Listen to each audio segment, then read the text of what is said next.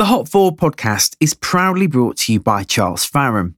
Charles Faram have been sellers of hops since 1865 and hop growers for even longer. They stock nitrogen flushed leaf hops, T90s, and T45 pellets. And to ensure their hops remain in optimum condition, they have state of the art cold stores at their sites in Worcestershire and Yakima in the USA. At charlesfaram.com, brewers can shop by pay as you go or using agreed credit terms for yeast, malt, fruit purees, and other brewing products. In addition to leading hop varieties from across the world, the Faram's family range brings you Archer, Emperor, Godiva, Harlequin, Jester, Most, Mystic, Olicana, and Opus from their hop development program right here in the UK. If you'd like more information or expert advice, visit the Brewers Resource and FAQ pages on the website or contact their technical advisors for different uses, applications, and recipes. They're always really happy to help. Visit charlesfaram.com today. That's charlesfaram.com. I'm Nick Law, and you're listening to the Hop Forward podcast, getting you ahead in the brewing and beer business. With interviews, discussions, stories, and advice from a range of brewers and craft beer professionals, the Hop Forward podcast is here to help you and your beer business hot rocket your way to success. Visit our website at hopforward.beer to find out more. Grab yourself a beer as we crack open another fresh episode of the Hop Forward podcast. Hello, Hopheads, and welcome to another sesh on the Hop Forward podcast. Over the years, we've covered many topics on this show from a wide variety of guests. We've discussed biofilm in the brew house, lagering techniques, hop varieties, packaging beer, barrel aging and souring beers, almost everything you'd ever need to know about brewing great beer. But that's only half the story. Because once your beer has made its way into cask, keg, or small pack, you need to sell it. And that's where the hard part begins. Over the years I've worked within the industry, I've met some absolutely wonderful people who make outstanding beer. People who are passionate about what they make and unendingly knowledgeable about the science of brewing. But when it comes to sales, they struggle to shift what they make, which could quite possibly be the best beer that you'll never taste. Why is this? I believe this comes down to one thing alone Making beer and selling beer are two entirely different skills. You might be great at brewing, but if you can't sell it, then it's time to learn a new set of skills. Obviously, this refers mainly to smaller breweries where teams are small and it's all hands on deck. Plenty of breweries out there and people listening to this podcast will have dedicated sales team members whose job it is to sell, sell, sell. So, why do those people often find selling just as difficult. It's because selling is difficult. Naturally, as humans, we don't like being sold to. Nobody likes having something forced down their throat, even if that something is beer. For my sins, I was an estate agent for several years, and my job as sales negotiator was to sell.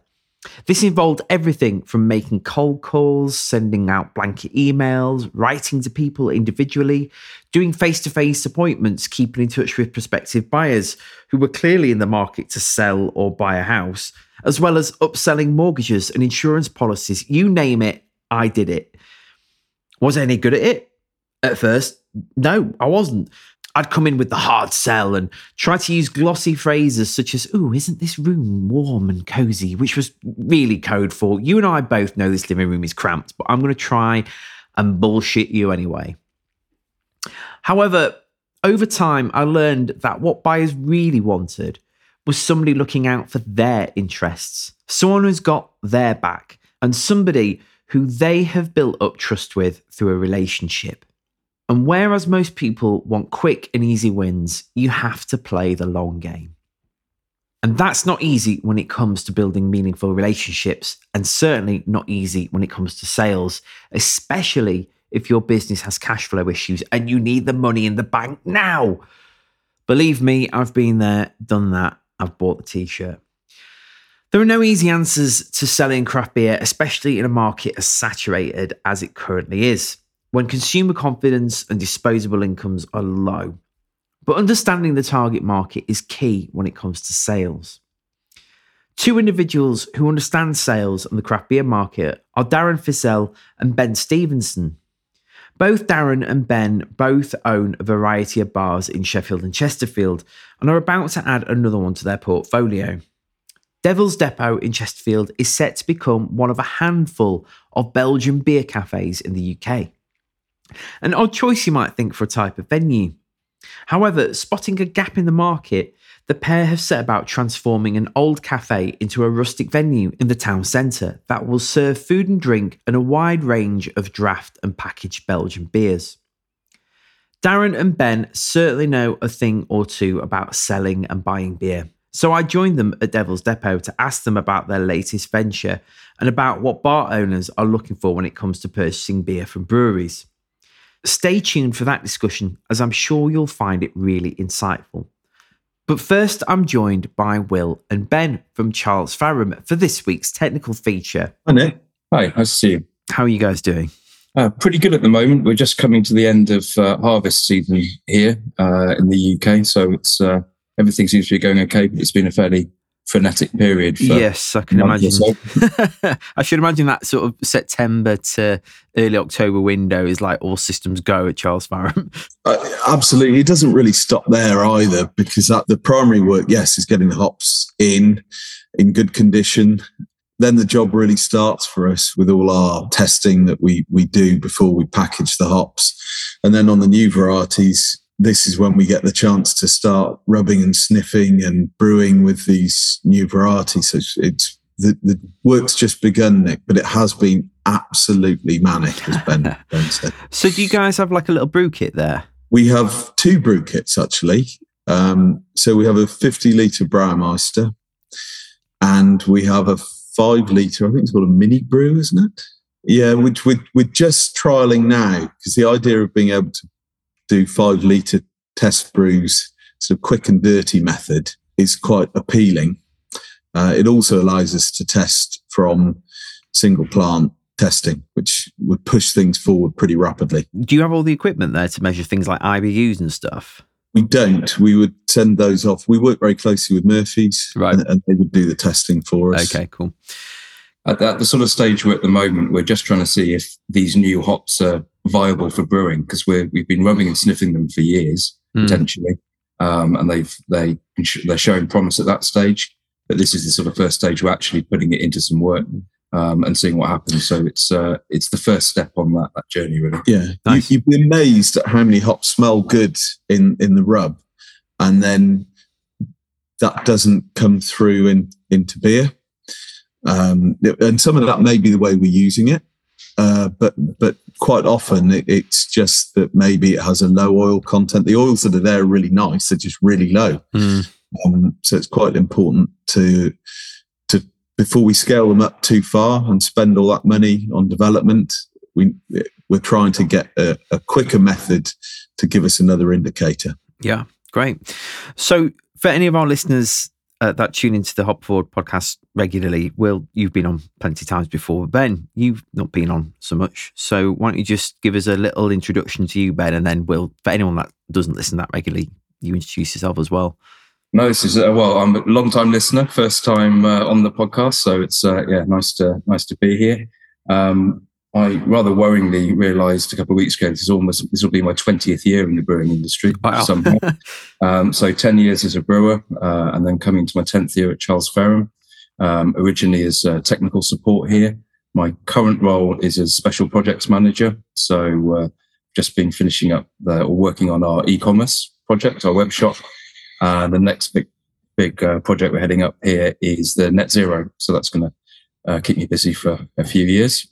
Yeah. So, and we got some really exciting things in the in the pipeline for that as well. So um, that that's probably a subject for another podcast. I'm sure it is. um, but uh, yeah, really exciting stuff. So Ben is a bit like a minister without portfolio, gets to do all the exciting stuff. Today, I'd like to look at dry hopping. I think it's something that brewers do more often than not now. It's just become of the course for so many beers, but there seems to be just like a million different ways to approach it. And before we, I asked some questions about dry hopping. Well, maybe this could be my first question actually. I was at a brewery the other day and the brewery will remain nameless, but they have a coolship. So that narrows it down to one or two breweries that people know and love. And I asked the brewer, like, how many grams per litre are you dry hopping your beers with? Because he gave me this 3.6% pale ale and it's absolutely banging. And it just had so much hop character to it. And he went and got his calculator and he came back and he showed me and it was like something like 0.0001 gram per litre. And it was like basically not really at all. It's all in the coolship. Mm. But the hop flavor was intense and it had all the kind of characteristics you'd probably get from a dry hop. And I was amazed really because I know when I've tried just using hops at Flame Out and in the Whirlpool, obviously you get a lot of hop character, but I wasn't getting the same vibes. Now, do you think that comes down to the coolship or do you think dry hopping isn't as maybe as required as we've all been led to believe? I think it goes to the heart of most things when you come to this part of the brewing process is it's how long is a piece of string? You can um, there are so many variables. Uh, i often get asked how much should i dry hop? And it depends on so many different factors uh, which are all dynamic. Um, so different brewery different hops different recipe different ph levels different types of kit um, different perceptions of what you what you think is hoppy. Um, that there's no right answer to it. Um, and certainly when you come to that stage of the brewing process where yeast is getting involved as well, um, it's very difficult to measure um, exactly what you're going to get out um, mm. from what you're putting in. So a lot of it is down to um, sort of trial and error. Really, we can we can there's suggestions you can make for how to optimize the hop flavors you might be looking for, um, but really it's going to be down to trying it, tasting it, smelling it, and seeing what works for you. Um, and you often find, I mean, certainly five or ten years ago, there was a sort of cold war to uh, to add as many as you possibly could, um, which was um, you know uh, fairly profitable for some some hop merchants of certain varieties um, because there was the huge amounts of hop getting put in there, but um, whether that was the most efficient and the best way to do things, um, not necessarily. It's it, as and as you've said there, you've tasted a beer which is where the hops are jumping out at you, mm. um, and it's not about volume. I, I, think you know you've just given a really interesting example of how how it can change in different breweries. So some traditional regional breweries that have dry hopped in cask will be using a 14 gram plug effectively. It's a whole whole whole leaf pressed into a little disc that fits through the shive hole. Right. And um, they're called Type 100 pellets. They're not very common anymore, but that will be dropped in as the beer's racked, and it will have two weeks to mature, which is much longer than you would do if you were um, dry hopping in the brewery.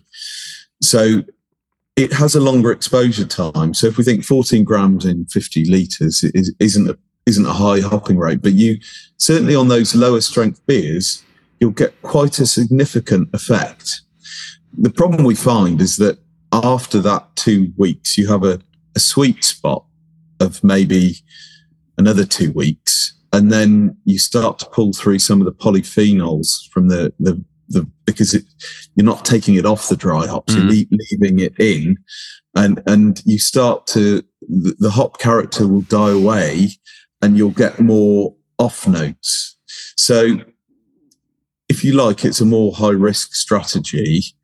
You can get incredible dry hop effects, and and whole leaf does give you a different character to to pellets, but um, it, it it has more of a time pendency to it.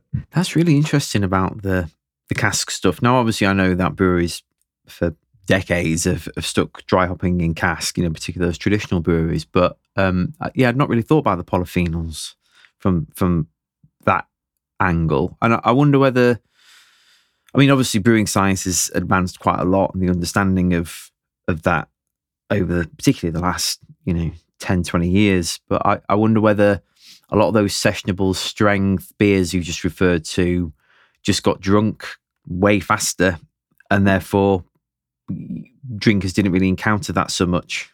You've Whereas, hit the nail on the head, I think, Nick. It's about moving volume.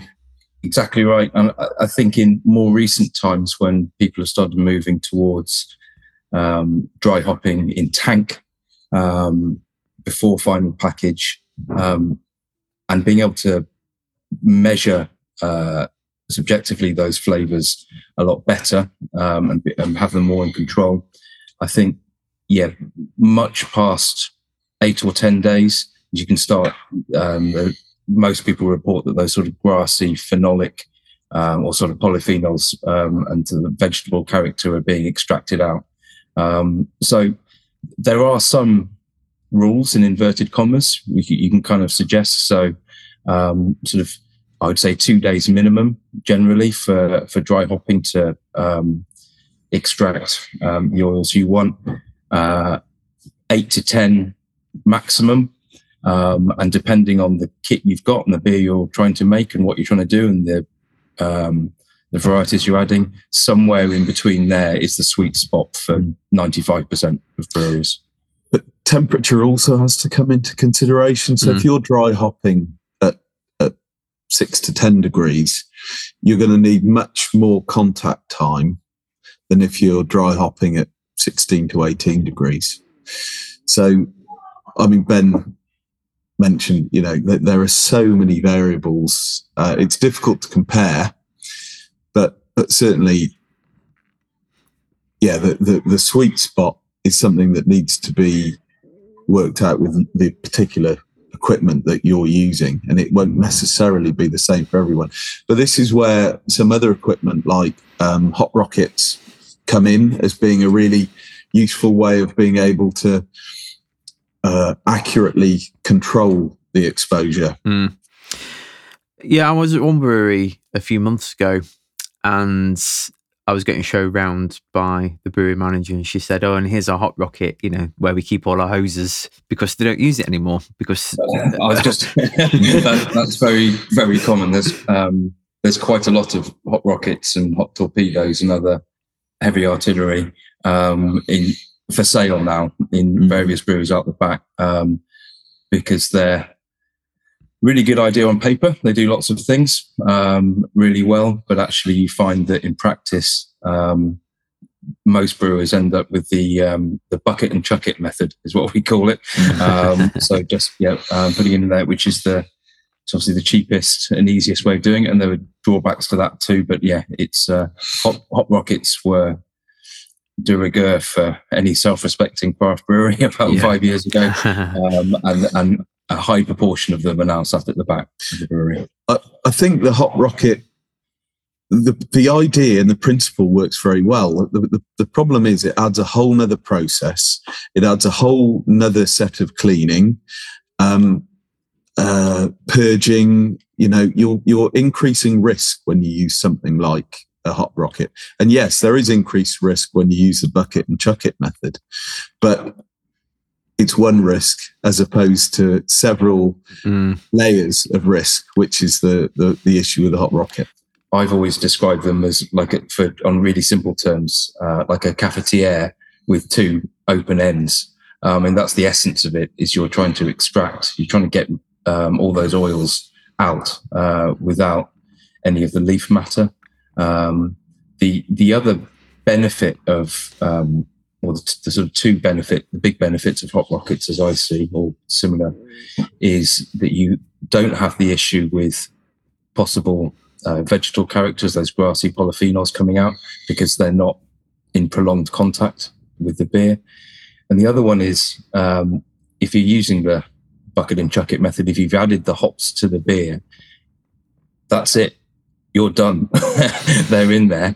Um, Whereas with the uh, with the hop rocket, you can spend you can do your two or four or however many hours um, of circulation you want to do. Um, you can taste the beer and you go, actually, I think maybe that needs another two hours of a fresh charge. So you can keep on adding, Mm. whereas in the, in the first method, you you can't. That's yeah, that's what you've got really. Yep. Um, and it's uh, less flexible. But as you say, in practice, a lot of a lot of brewers are going. It's not worth the hassle.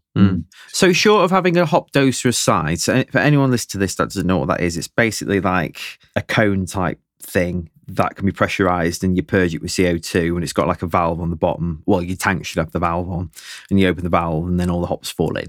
So, you can basically purge the doser and get your hops in there with minimum O2.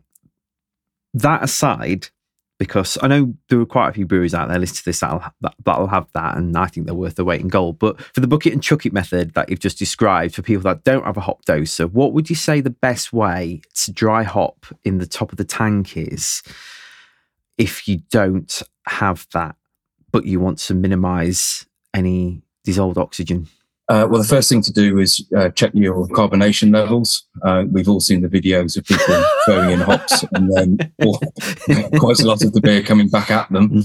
Uh, so that's a really crucial bit that you don't suddenly start adding a billion nucleation points to your uh, to your beer. Um, so yeah, make sure it's depressurized. Um, I would certainly recommend adding while there's still some active fermentation happening. So at least four points. Um, that helps, as Will alluded to, with because your temperature is going to be, uh, you know, generally still at the fermentation temperature. So you're going to be have a day or two of extracting those uh, those warmer oils, some of those oils that come out at warmer temperatures. Um, but also the active fermentation will be eating up any oxygen that you're you're adding in. So that would be um, on a really kind of simple piece. That would be what I'd recommend. Just off the Uh, back of that, can I ask um, about hop creep? So, when you're if you add hops towards the end of active fermentation, will that help with any extra diacetyl levels that could come off of hop creep? I mean, obviously, you should be giving your beers diacetyl rest anyway, but um, you know, they're a bit of a bugger sometimes. I find even with the diacetyl rest, I'll dry hop and then it'll still kind of like unlock sugars. So, does that Yeah. help? if if you give if you dry hop during active fermentation, those enzymes that are present in the hops are acting in the warm conditions. They will be breaking down those sugars that they are going to act on, and the yeast will be using those up during active primary fermentation. So that will reduce your your risk of producing diacetyl in the in the secondary fermentation hmm. one of the other benefits of dry hopping when there's with a few degrees left to go, as, as Ben alluded to, which yes, it, it, it takes up any oxygen that, that is uh, made available, but it also gives the yeast a chance to do some, do some biotransformation. So some of those floral characteristics that, that, that come out um, through biotransformation and those thiol, those sulfury, uh, uh, passion fruit, peach, those sorts of characteristics that really, to get the best out of them, you, you need the yeast to do some of the heavy lifting for you. Mm. That will only happen if you do it during active fermentation. Although I would, as a caveat to that, if I was attempting for biotransformation, I'd probably be adding on the second day of fermentation as opposed to the second day from the end. See, yeah, th- giving it more time. See, this is an interesting topic in and of itself, and I know we could go on for hours about biotransformation. But I did a beer, oh, it must have been about a year ago now, where, and th- this is a testament to how this beer ended up because I've still got a keg of it in my cellar, where the wort tasted fine when I was casting off, because I always taste it just to make sure it's not as much, you know, as much as you can, kind of when it's super sweet, you know, to, to make sure it's not too bitter or anything. And then a couple of days into tasting it, yeah, tastes totally fine. You know, obviously, again, very sweet and tastes like it's fermenting wort. So I thought, great, I'll stick a load of hops in it. This will end up like being the bad boy, you know. And then it was as stringent as anything by the end of fermentation, like so unbelievably astringent. And I'm convinced that that's because of the the dry hopping and possibly the yeast combo A- any insights onto my astringent beer? I, would, if, you're saying astringency with such such passion that I would I would have thought that my, my the culprit I would have thought would be the polyphenols right. um, being extracted because most of the and this is slightly yeah most of the characteristics you'll be getting during biotransformation with good fresh aromatic hops will be positive right. they're, they're, they're fruity characters. They're nice styles, and not that that astringency, that sort of bitterness. So definitely not nice character.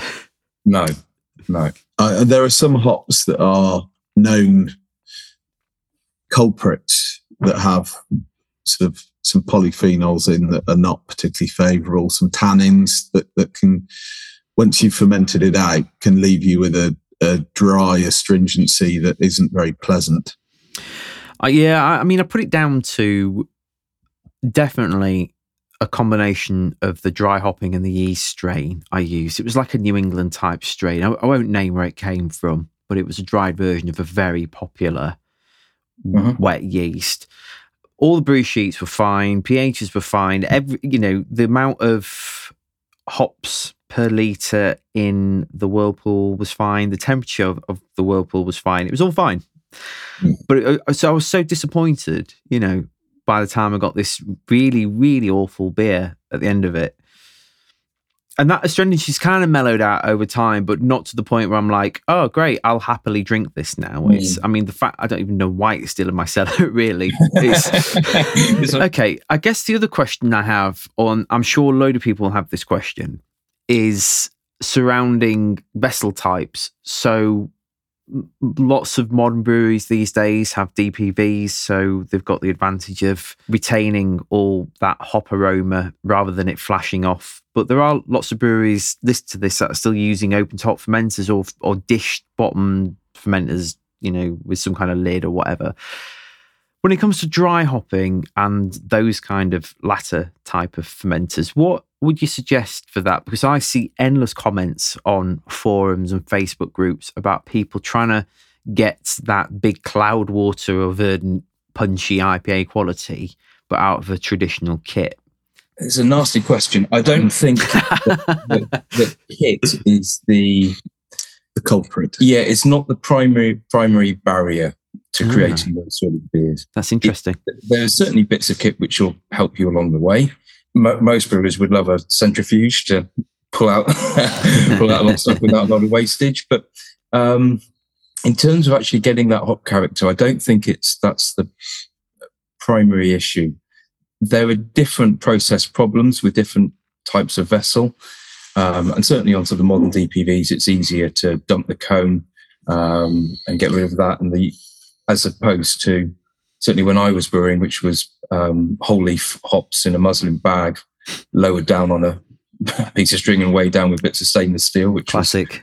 um, yeah, it was fine getting them in. It was quite difficult getting them back out again, ripping your hands apart. But um, there are different challenges for for each brewery to kind of face with the kit that they're they're working on, and each of those have got that's the skill and uh, of the brewer to be able to understand what those challenges are and adapt to them. But I I wouldn't say kit is the issue with producing beers like that. You know, in that Yeah. punchy, juicy. Basically, if I just said a bad workman blazes tools. Um, yeah, and, and so we have a lot of conversations. Uh, a lot of brewers ring us up for advice, and you know, I think one of the problems tr- trying to dry hop into a dish bottom fermenter with a shallow upstand, it, it one of the limiting factors is that you can't put too much in, otherwise you're going to be dragging hops through when you're racking off, uh, which which is what we don't want um, and you don't you don't therefore want lively casts afterwards. But as Ben alluded, I think that there are ways around most of these problems. Um, but it's almost infinite the number of variations you, you can have. So um, Yeah, and it's also got to be remembered that there are some brewers who make they make decisions. Um, I can certainly remember in the early days of sort of the um, juicy NEPA rage when it was going on, people were putting in almost obscene levels of hops and they were looking at uh, beer losses of 35, 40% in their beer, which is um, eye watering to most commercial brewers. But those were those were commercial decisions they made to say we're going to put in, we're going to pay a lot of money for the hops, and we're going to lose a lot of our beer. Um, but we're going to make that back at eight pounds a can mm. or hmm. nine pounds a can.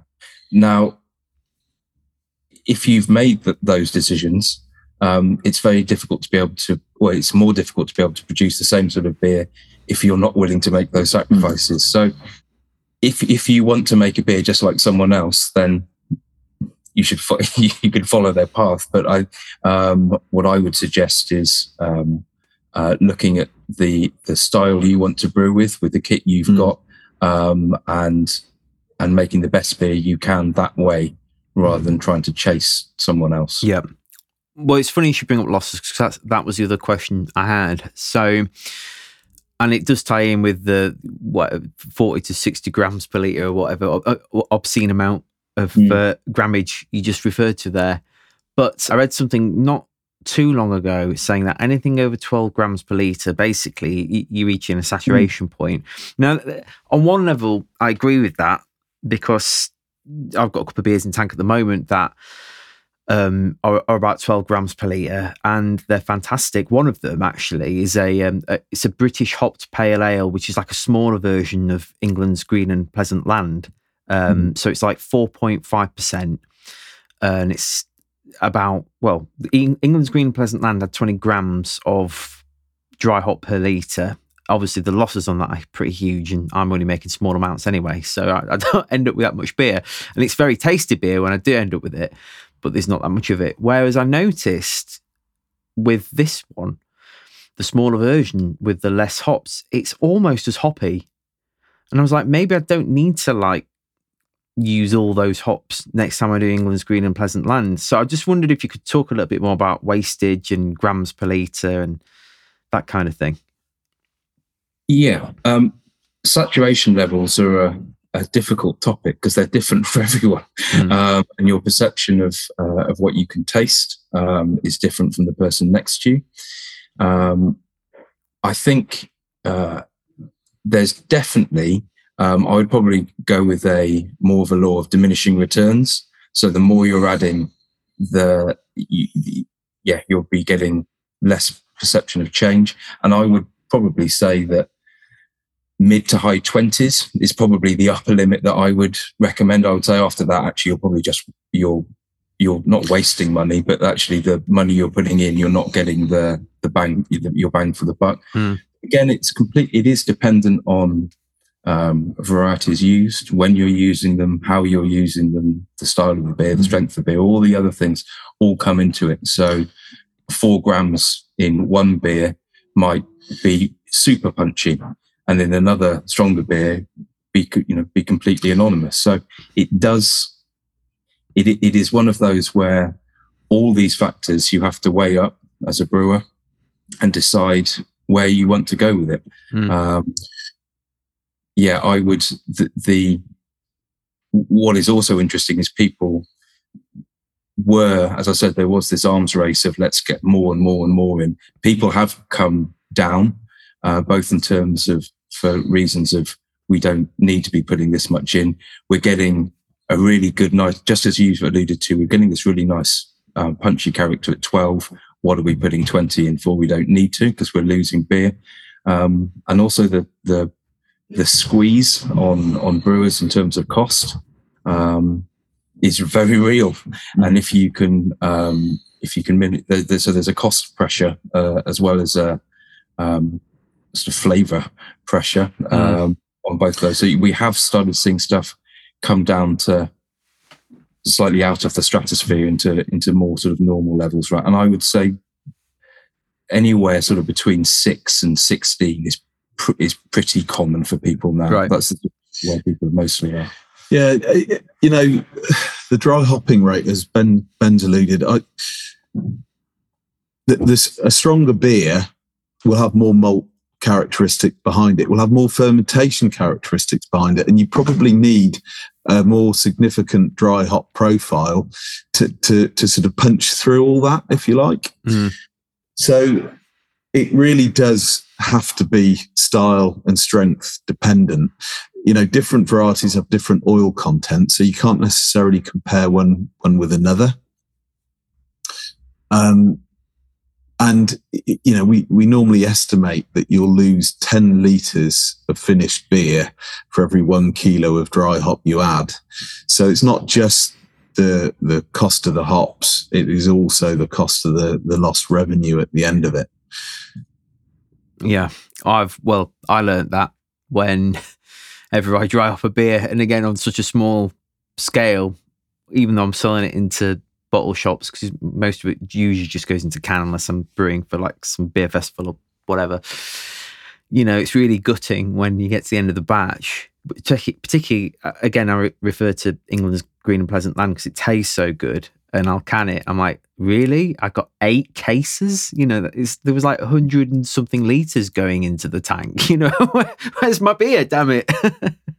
yeah, yeah. But um, yeah, t- times that by however many hectoliters, you know, it's it's pretty understandable, really. So, yeah. And I guess finally, the other pressing question I'd love to ask is about the different types of hop. That's not varieties, but obviously you've got leaf and pellet and hop extracts and liquid form and cryo hops and who knows what else will be coming out over the next weeks and months you know so there's all these different hop products that people can add to their beer. Like, can you just talk through what the advantages of some of those are and disadvantages? Uh, yeah, how long, how long have you got? um, um, so I'm afraid it's going to be another one of those that uh, is uh, is dependent on the on the brewer and their kit and what they want to do. Um, in leaf is obviously the the rawest form of the hop, um, and that is been the most traditional type, as, as Will was talking about earlier, the Type 100 pellets straight into cask um, are all leaf.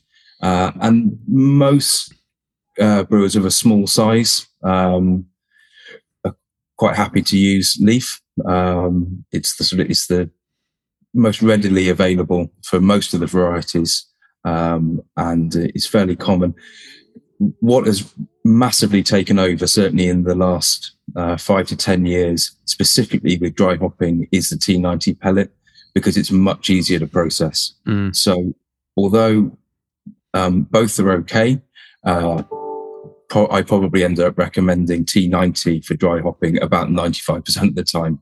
Um, you get, uh, because of the, the way the uh, hops have been processed, the lupulin and all the oils and aromas associated with that is uh, much more available to the wort, so it's much uh, much more soluble, dissolves much easier.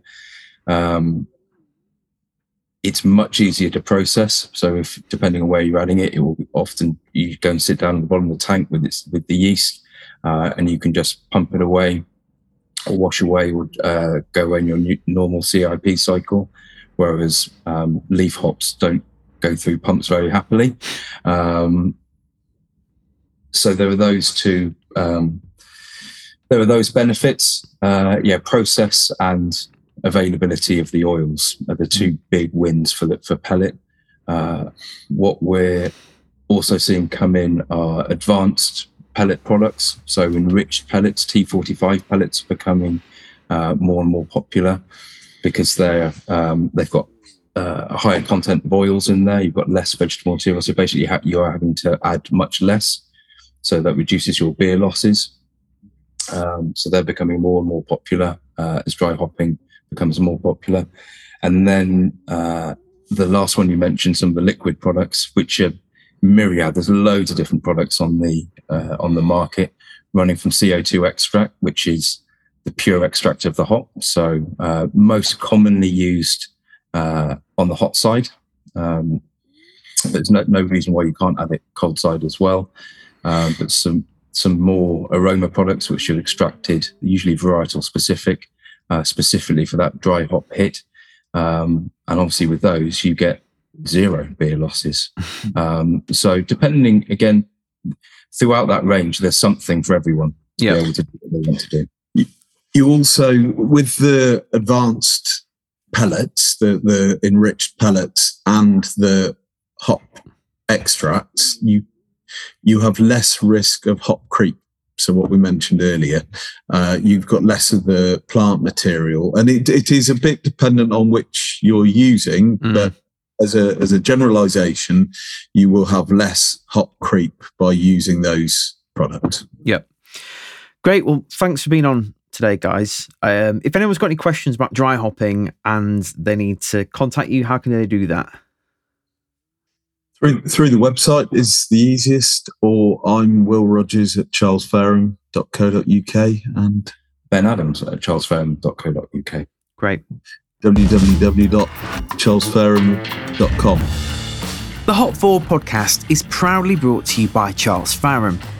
Charles Faram have been sellers of hops since 1865 and hop growers for even longer. They stock nitrogen flushed leaf hops, T90s, and T45 pellets. And to ensure their hops remain in optimum condition, they have state of the art cold stores at their sites in Worcestershire and Yakima in the USA. At charlesfaram.com, brewers can shop by pay as you go or using agreed credit terms for yeast, malt, fruit purees, and other brewing products. In addition to leading hop varieties from across the world, the Faram's family range brings you Archer, Emperor, Godiva, Harlequin, Jester, Most, Mystic, Olicana, and Opus from their hop development program right here in the UK. If you'd like more information or expert advice, visit the Brewers Resource and FAQ pages on the website or contact their technical advisors for different uses, applications, and recipes. They're always really happy to help. Visit charlesfaram.com today. That's charlesfaram.com.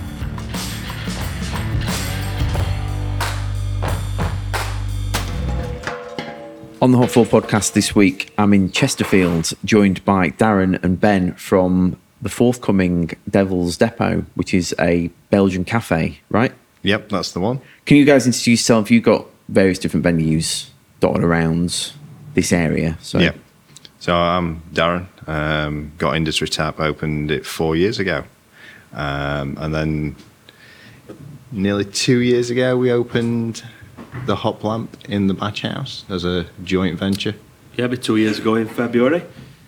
Uh, I'm Ben. I've, I own Brimming with Beer in Brimington, well established, seven and a half years in the making. Um, and we've joined forces once again to come together and work on the Devil's Depot. You know, I used to sell my beer to you, but I don't, I, I've only I've, I've met you in person before, right? Yeah, I- yeah, yeah. few I was gonna times. say, yeah, because I didn't do I didn't do that many deliveries. I know I've spoke to you like loads online. I, I've I've um. I didn't do that many deliveries with Sheffield Brewery, but I remember always seeing Brimming with Beer coming up and thinking, well, I wonder where that is. Yeah, I've, Obviously in had, I've had some but Emmanuales stuff on there as well. Look at that, yes. But worked away now from bottle shop side of things, and it's very much just a bar, little fridge under the counter, selling a small array of craft. But as we've talked about earlier today, um, prior to this recording, I think the bottle shop side of things has took a somewhat of a slump. Yeah, well, we'll, we'll come on to that. It'd be great to chat about this place first. Um, so, talk, talk us through Devil's Depot, what it is, what your plans are for it, when it's going to open, all Yeah. that sort of thing. It is a Belgian inspired cafe bar serving amazing Belgian food. Um, you, it just it just walked past us and like failed to introduce himself to you. But yeah, Ke- Kez, yeah, Kez is our chef uh, who has come from a, a well-known establishment within Chesterfield. Um, yeah, so looking forward to working with Kez and, and developing a menu that will complement the beers that we're stocking. Kez is currently stoking your open fire. That, that's the one. He is he is the fire starter. M- Multi talented. That's all he's got for a kitchen for now. I'll have a, s- I'll have a, so- I'll have a sausage and a bit of bacon, please. yeah. Yeah. So yeah, but we both got a love love of Belgium, um, Belgian beers, Belgium as a as a place to visit. Um, yeah, earlier earlier on in the year we were over there on a on a field trip, doing a bit of research, Yeah. scoping out some potential venues. um, but we decided to keep it in the UK. Far easier to open somewhere here and bring Belgium to Chesterfield than commute weekly to Belgium. No, I, I always thought with like Belgian style beers in the UK, having brewed them before, both for Emmanuales and Sheffield Brewery, that they're always harder sellers, but that's not the case, is it? No, get the right the right beer for the right audience. Um, the Belgian range that we have at our largest venue, the Hop Lamp, they're they're the biggest sellers. You know, the uh, Vedett Vedett Lager that we sell down there is by far it's the it's the most premium beer on there that's you know on permanently and it just sells we sell thousands of pints every month. Um, I think a lot of people associate Belgian beers with the more traditional Trappist beers you know the stronger end of the scale but they do have stuff that is your everyday drink Yep. it's nice to have those special ones and lambics and stuff, but they're not for everybody. Whereas they do do beers that, you know, good majority of people that walk through the door are going to be, they're going to recognise them as something similar to something that they might already drink. Yeah. So, what do you think is going to set apart from the Belgian beers? Obviously, what I mean, what do you think will set this place apart then? There's there's very few um, Belgian bars, Belgian inspired cafes uh, in the UK, and I think that uniqueness and the fact that we're bringing it to to Chesterfield is something that is is going to be good for the area. Um, yeah, it, it's it's going to be nice. We're outside a coach station, so we're going to get people that are passing by that one of the first things they see when they get into get off the National Express in Chesterfield is is Devil's Depot and the Brollies, the support that we've got from the breweries that we're working for, the Duvel Moortgat group is is awesome. Um, yeah, John is a huge ambassador for their brand. Um, we've worked with him on, on multiple venues, and yeah, the, the, the support is is amazing. Yeah. Well, I mean, it's absolutely going to be an incredible building. I mean, a lot of it's been decked out already, but there's still a way to go. But you've got like the, the neon lights on the wall. Um, you've got your, your fonts, the the, the Chouffe gnome, um, you know, and, and the whole thing's just got this really kind of antique, rustic feel about it. Like how, uh, when you're approaching the aesthetic of a venue, whether it's this one or the Hop Lamp or Industry Tap, and you're setting up a venue like that, what what considerations do you have to make? I think pretty, for this one, pretty much flicking through years and years of trips around Belgium and looking at the inspiration from places that we like over there and trying to, you know, certain things you can't replicate if you're in a 300 year old building with a, a sort of vaulted brick um, cellar look to it. You can't be making that in in an old mill in Chesterfield, but you can bring certain aesthetics from that and replicate it quite easily.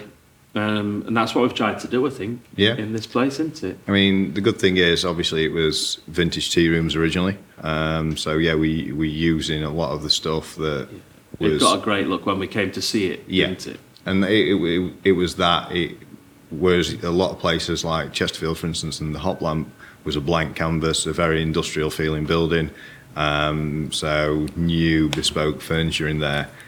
So it needed to be new. If we'd have put antique in there, it just wouldn't have been right. Whereas in here, what we wanted, we want it to feel like you're in Belgium. Uh, we want it to feel that, yeah, so antique bottles, antique tills, yeah, singer machine up, up on wall and stuff like that. And it's, yeah, it just lends itself to, the, to what we're aiming to do with branded glassware and the right glass for the right drink. That experience that you would get in Belgium, we want to bring to Chesterfield. Yep. Um, We've yeah. sat looked at the building, haven't we, and noticed like the double glazed French doors out onto the street perhaps aren't the aesthetic we were looking for in this. We've bought a Victorian vestibule to sit in front of that, so once you're in here, it feels encapsulated. Mm. You, you're not you're not in a building that's been made to look old. This is an old building. It just so happens that we've turned it into a bit more of a continental theme, if you will. the building lends itself to, to coming in and having a nice beer, having a nice coffee, and sitting and watching the world go by. We've got a the oldest bowling green in the UK, Potentially the world. potentially Yet the to Wow, world. that's a, that's a claim to fame. yeah, so That's the only view you can see if, if you sat in here because because of how we've we're going to cordon the door off and things.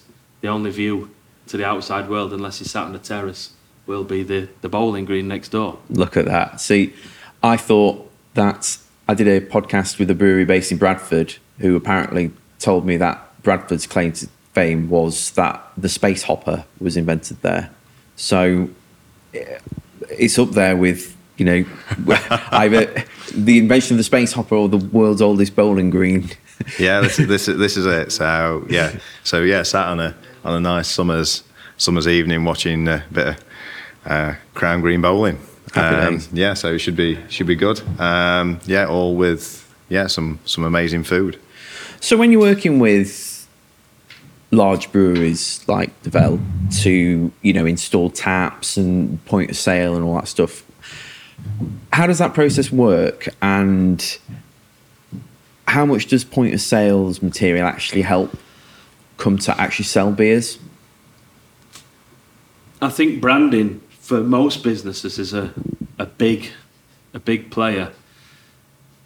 And well, anybody that's been to Belgium will know that the Belgian breweries are very, very keen, and the bars, on serving their beer in the right glass. Whereas here, it doesn't seem to be so much of a a priority. You know, everybody's had a, a Island Easy Rider in a Guinness glass or something in Or the a past. Gu- Guinness in a Gellum Carling, Island yeah. Carling glass? Yeah, oh, Carling. Pecked into my heart. Yeah, and, and knowing that that's that's their, you know, that's where they start with their pride in their their brand.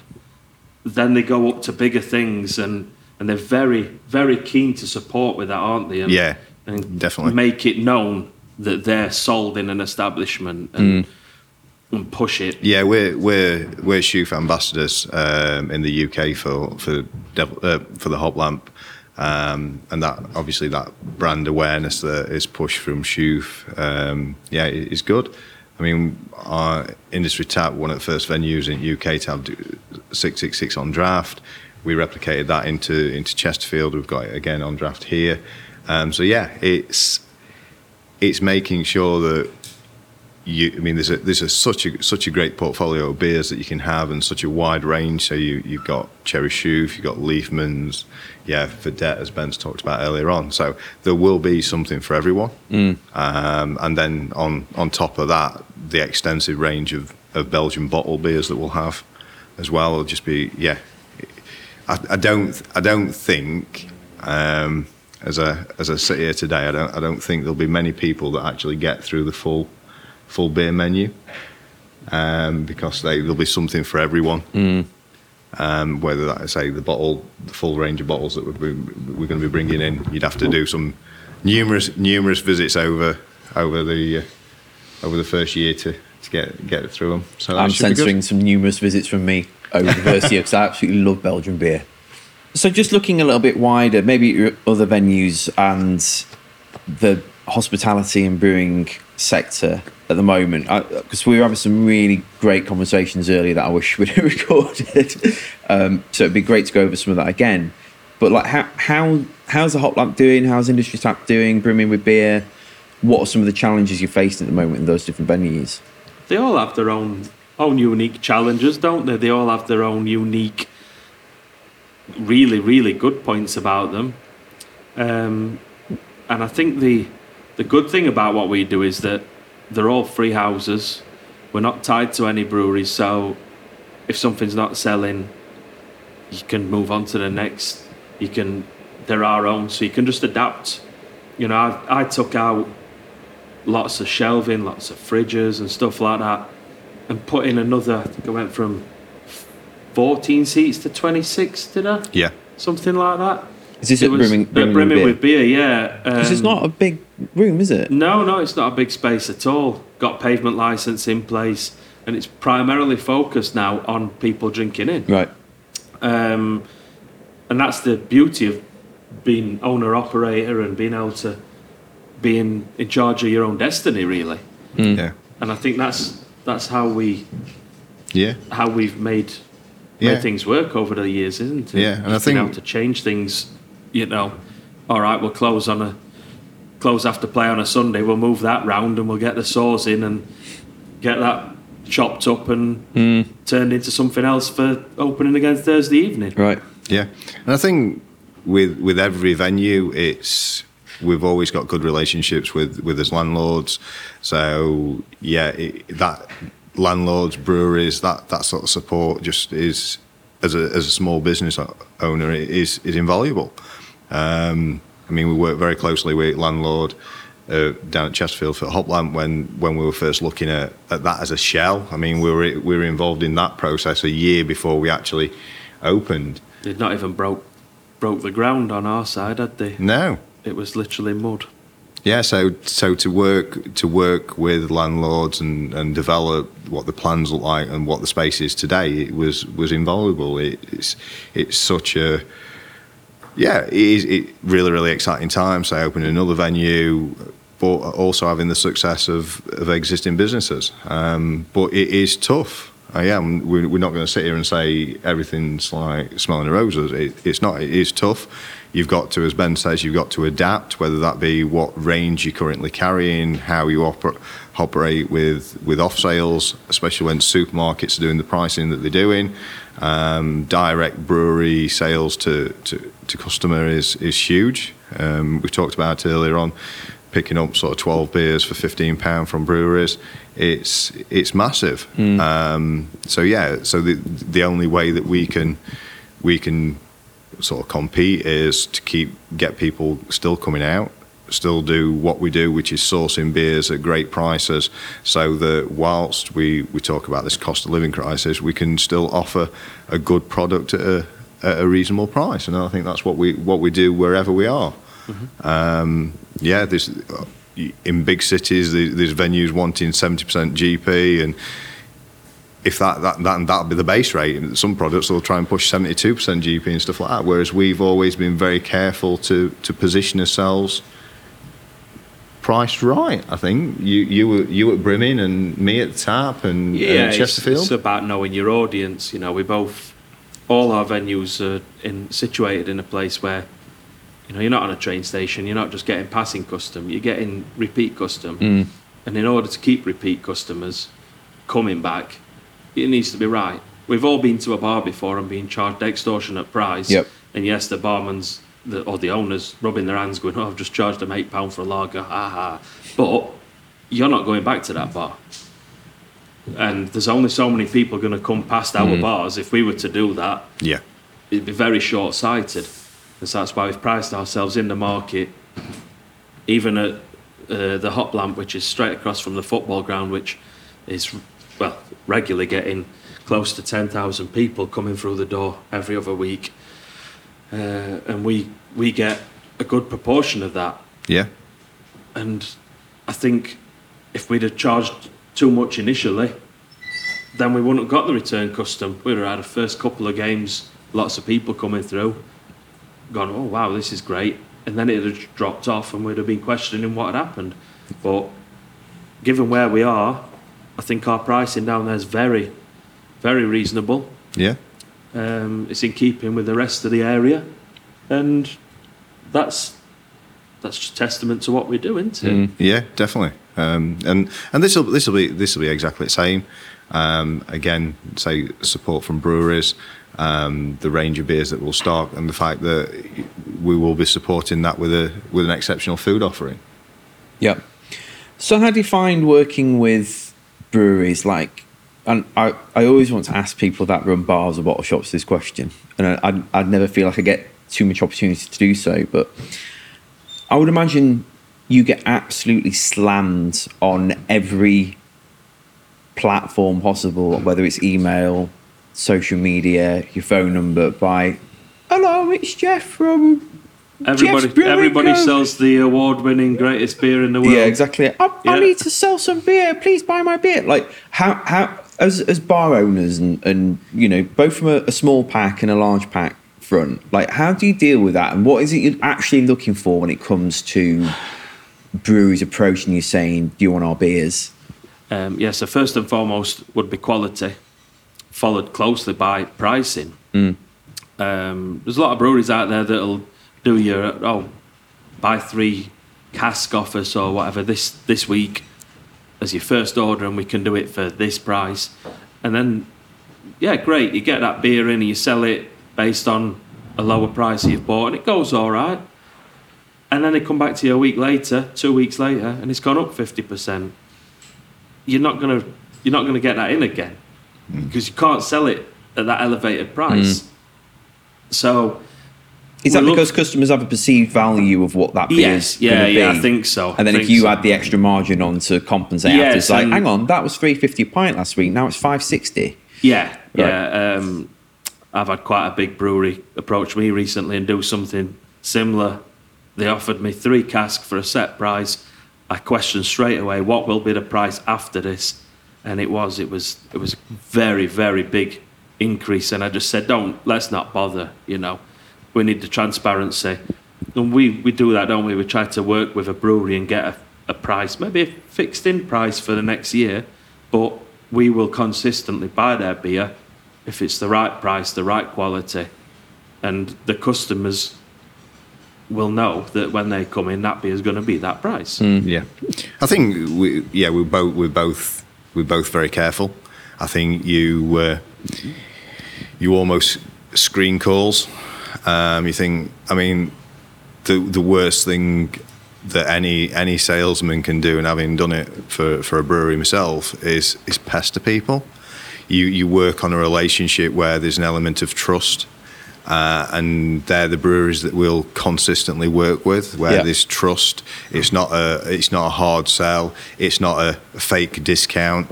It's it's a good quality product, as Ben says, at a good quality price, and it's consistent.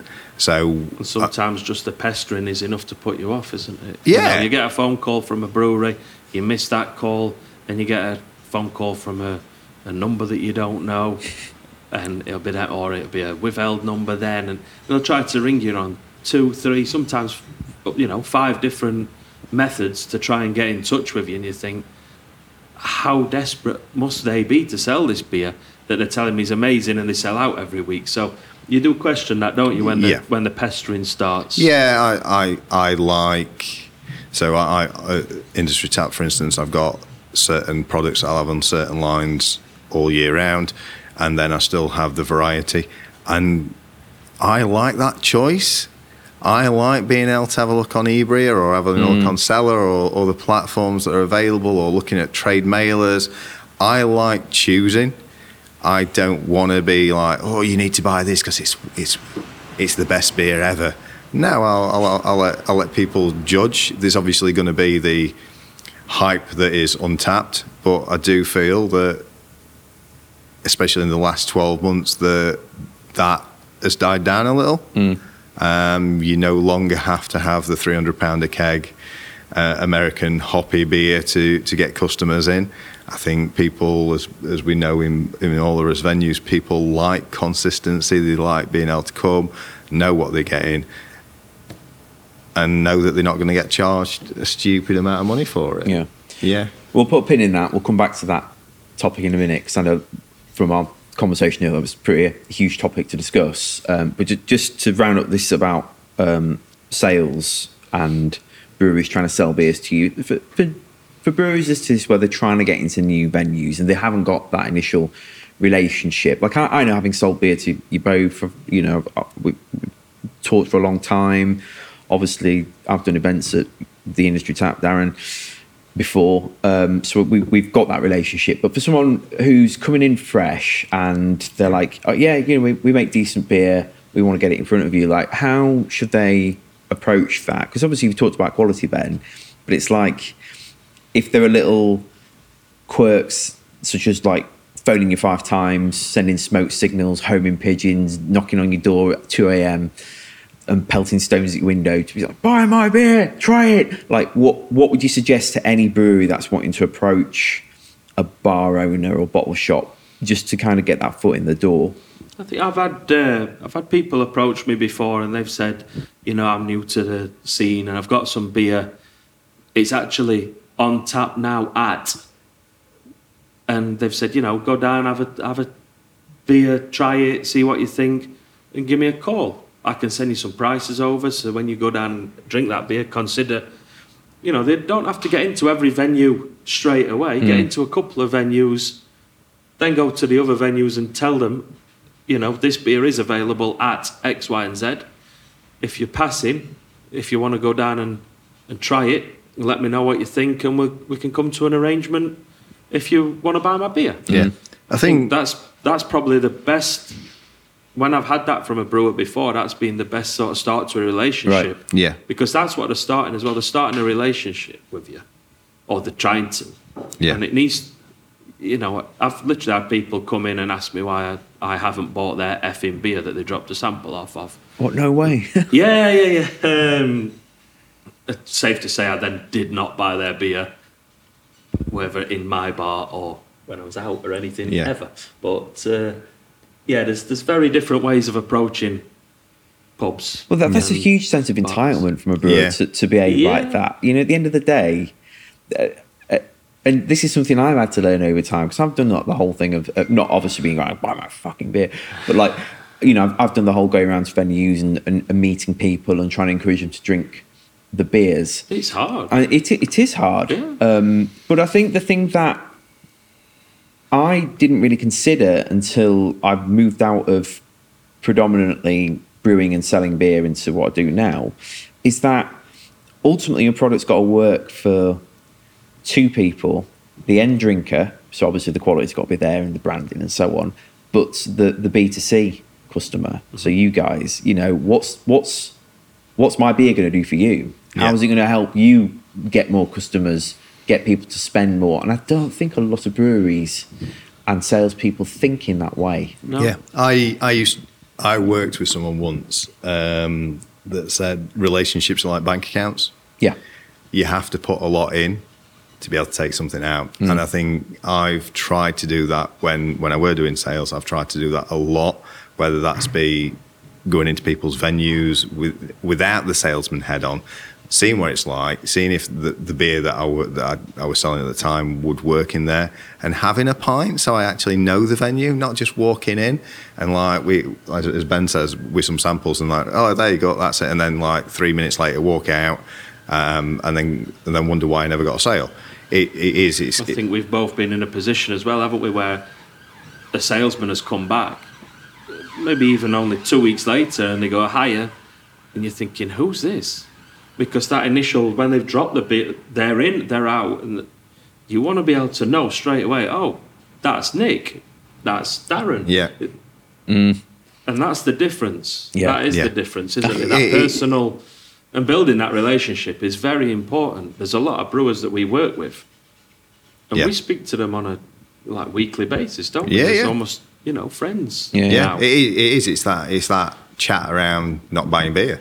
I guess is is the, is the Yeah, one. no, totally, Is yeah. the one that helps the relationship, and and that's yeah, and, and that's what you, it is. It we talk about it. It is a relationship that you've got to work on, um, and invest that time and effort. And I think having having done the role and the pressure that is there, sometimes you can understand why, as Ben says, you get those numerous calls uh, via different methods and everything else because there is pressure to sell volume and it's not necessarily the right pressure and it's it's the wrong relationship for us as business owners that will we, we don't respond to pressure. I didn't yeah no one wants pressure in their life. It, it's it's tough enough as it is. Um, so let's let's make it as easy as possible. And if buying beer is easy because you've got a relationship with a brewery fantastic mm. yeah I mean, we both dread Monday morning, don't we? Because you're going to get probably upwards of 20, 30 phone calls Monday morning, and you might you can't answer them all. Yeah. because it's going to be the same conversation. You know, I've already got beer in or whatever, and and you, you don't want that awkwardness. So you do screen them. You screen the calls, and quite often, all the once all those calls have settled down, we will then ring a brewery that Yep. we want their beer from yep because they've not rung us hassling us. We ring them and say, "Would I be able to get X, Y, and Z?" Yeah, I think that's what's great about platforms like Seller, for example.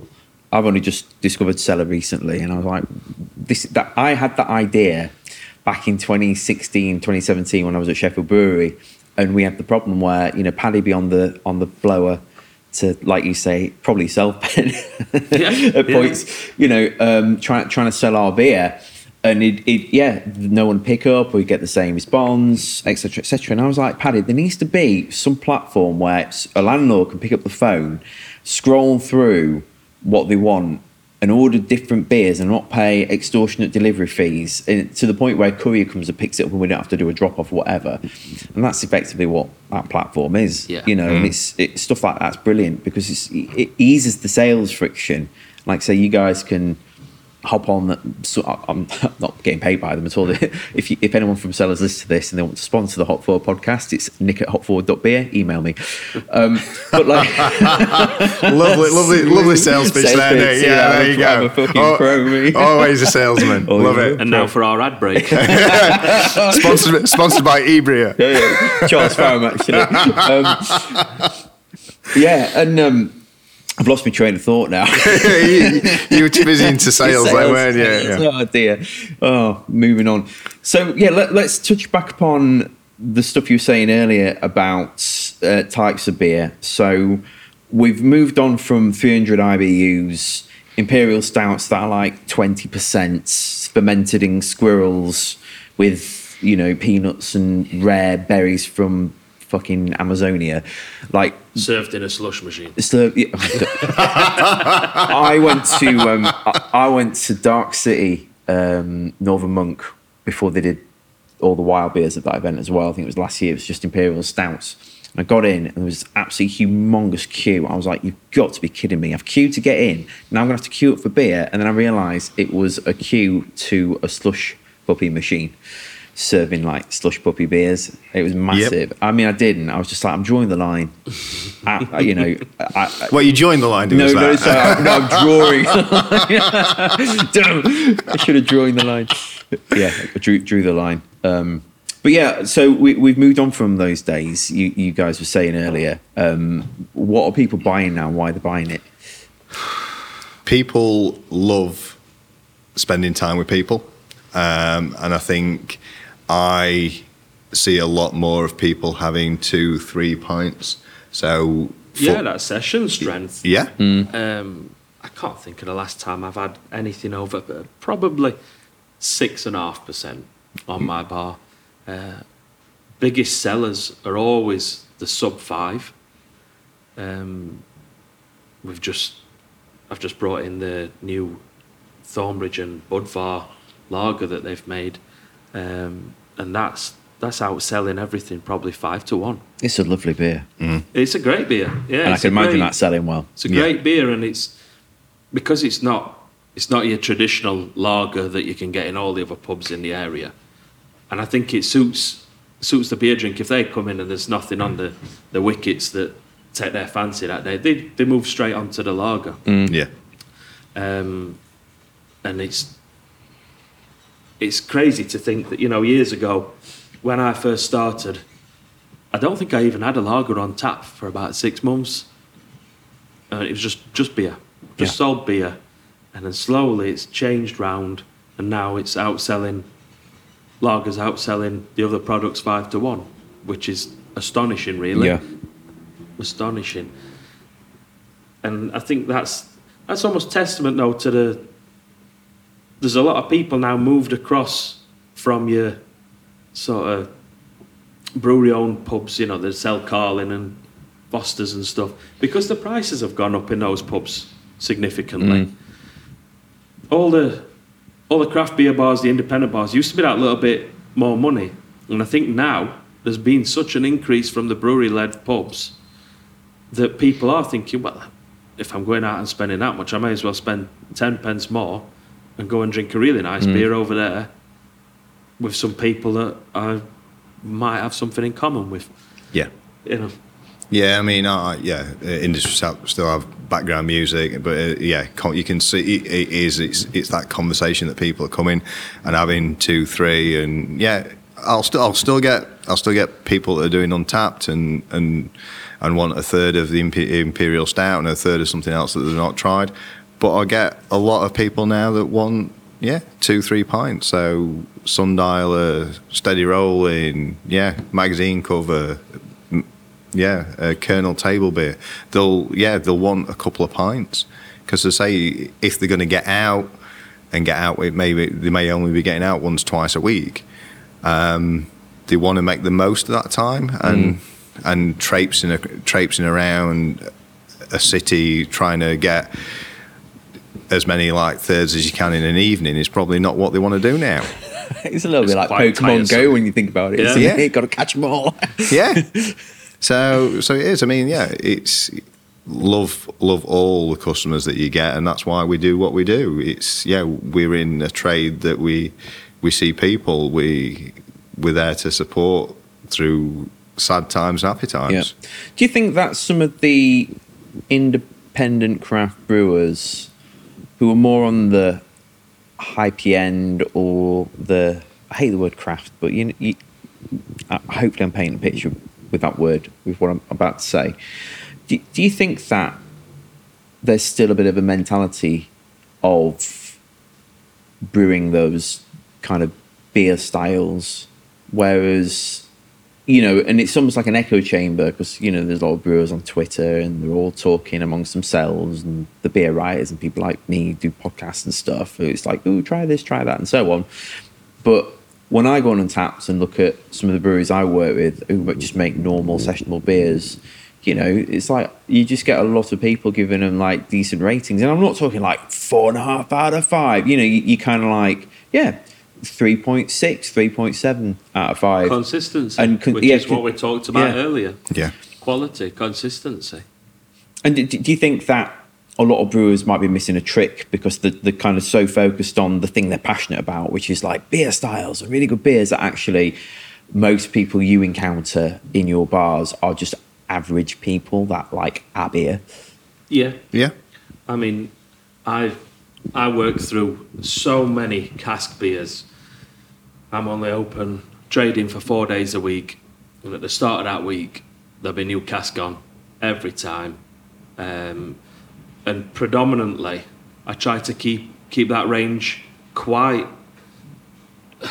not so much familiar, but almost there's got to be stuff on there that's non-offensive to the the average Joe that walks through the door and they're going to have that and go, oh, that that's quite nice. If I'd got, you know, double dry hopped stuff on every week on the cask, that guy that walks in who's never been in before, who normally drinks John Smith's next door, he's probably not going to enjoy that beer and he's gone. So I've always had a focus. I will, I'll have them beers, those beers on, but in smaller quantities mm. because the more traditional, you know, a pale ale, sort of four, four and a half percent, will be more suited to the majority of the people that walk through the door, including those that love a good beer and they appreciate that just consistency because they might come in and drink four pints mm-hmm. and they go, that's very nice. Yeah, but yeah, and and I do love. I mean, I, I love an imperial stout, and I do love having an imperial stout on an an industry tap. But I think brewers just need to be aware that sometimes sticking an imperial stout in a twenty liter is a little bit too big. You don't want to have it stuck there forever. I mean, you are going to be selling that product in thirds. You might occasionally sell a half, but it's going to be predominantly thirds. There's always someone like me that comes in, can I have two thirds of that, please, Darren? Yeah, but uh, and it, and it, and it will be. It'll, it, it is going to be those, those beers lend lend themselves to, to drinking that sort of volume. Um, so yeah, I just I mean I, the stuff I've bought I've bought in ten liters, bought in twelves. It's very rarely now that I would buy in a twenty. And certainly we, I mean those few breweries that stick an imperial in into a thirty. Um, It's a brave move. wow, there are people that actually do that? yeah, yeah, yeah, we've seen that before. Yeah. yeah. Wow. Um, even the 20 though, like you say, if that's best part of what 35 pints, so you, in thirds that's 105 servings.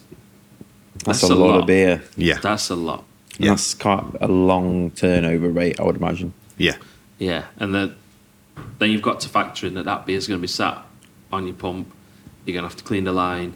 You're wasting that beer, and nobody's got a a line that's a third, third of a pint. You know, they're all you, you're getting rid of a substantial amount of beer each time you clean that line, and that's got to be factored into the cost, mm.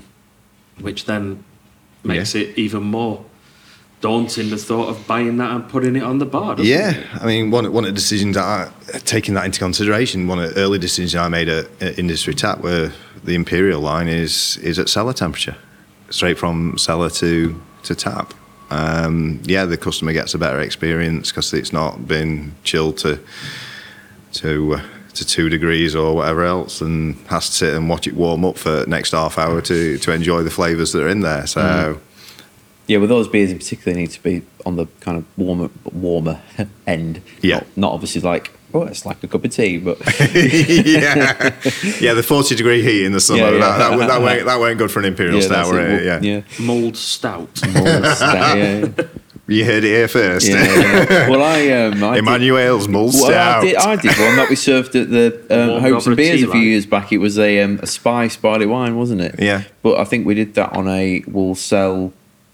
I think the arrangement we had initially was like you charge me for what you sell, Yeah. and I'll take the keg back. But then he ended up just sort of keeping the keg and getting through it. But I would imagine that took a while to yeah, it did. churn over, particularly But- in February when it's like, do I really fancy Christmas beer? Yeah. Is it too early to celebrate Christmas yet? But, but like we talked about earlier on, when you've got a relationship with Yeah, with yeah. a brewery and with with the guy that owns it, you're gonna you're gonna support, and and that's what you do because you know that people have put love and time into the beer, and if you can support someone that's done that because you've got a relationship, as say. We, we, we've talked massively about relationships Mm. with, between sales and, and venues. So Yeah. So just to round up our conversation today, where do you see the hospitality industry heading? I mean, it's been a turbulent time from 2020 onwards with stay at home but don't stay at home, go to the pub, don't go to the pub, you know, tap elbows. let, let's let's let's not forget a substantial meal.